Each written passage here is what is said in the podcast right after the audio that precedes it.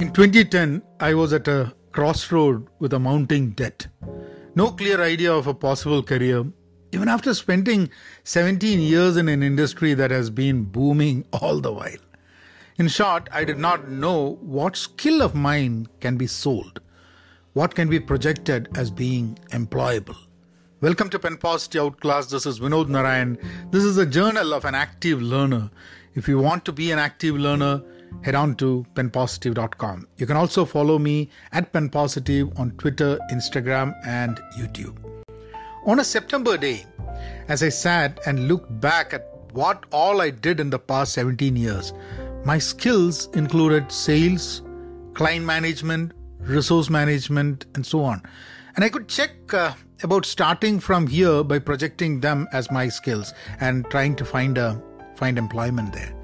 But I'd become almost negative to these roles and even developed uh, a thought that these are not the areas I can do well in my life. I had to expand further, be creative, and see what other bankable skills I had. Over past 17 years, I had also done a few other things as part of my career, these were not really my specific roles, but um, they lay outside my actual actual responsibilities. But these were things that I did, and I thought they would be interesting. These included a bit of business analysis, conflict resolution, managing really unhappy customers, bringing projects to an amicable closure, meeting deadlines, and so on. These I felt were skills that I possessed, and now the goal was to package it in such a way that someone could understand and someone could give me a job. I had to choose between business analysis and project management. I had also started understanding the agile methodology a bit more seriously than what I used to before. On a personal level, I had also been dabbling a lot with content management activities through setting up personal content properties and all. On a professional level, I had also been introduced to implementing content management systems, open source content management systems. So these could uh, probably provide me the rope to survive. I started aiming for a role in either business analysis or project management with a focus on agile methodology in the domain of content management. That that sounded sounded good. So this is what I began with uh, targeting for a for a role. And I was open for contracts, I was open for full time or part time, anything, anything that comes my way. My search continued, I think I searched for about a month, month and a half. Finally, in December 2010, I landed on a contract role as a product manager within the content management group of a major financial institution. It, it was like a new life. Also, my first time in a large corporation after 17 years of running and being scattered all around, I realized something very interesting when I when I got into this new role and I spent my time over there.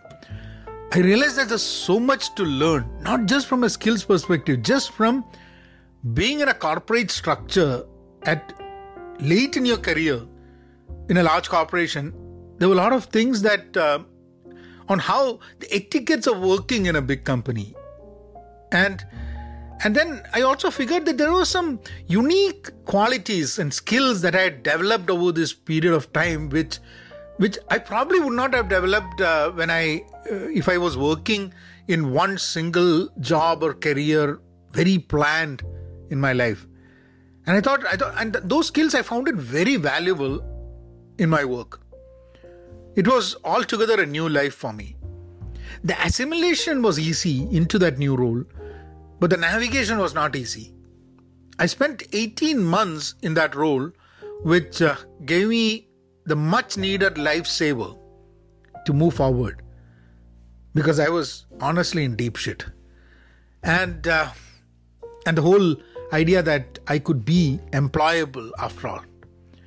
I'll, I'll talk more about uh, my time there and I'll talk about how I started learning the ropes of work and uh, some interesting observations from that time. And I'll share with you all tomorrow.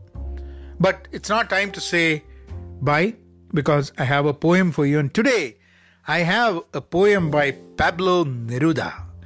and the poem is called Keeping Still. Keeping Still by Pablo Neruda. Now we will count to 12 and let's keep quiet. For once on earth, let's not talk in any language.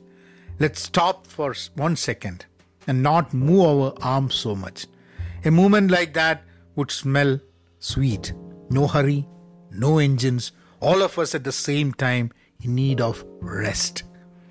Fishermen in the cold sea would stop harming whales, and the gatherer of salt would look at his hurt hands.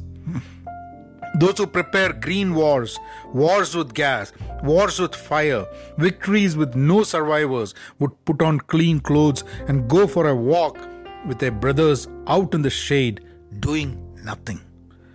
Just don't confuse what I want with total inaction. It's life and life only. I'm not talking about death.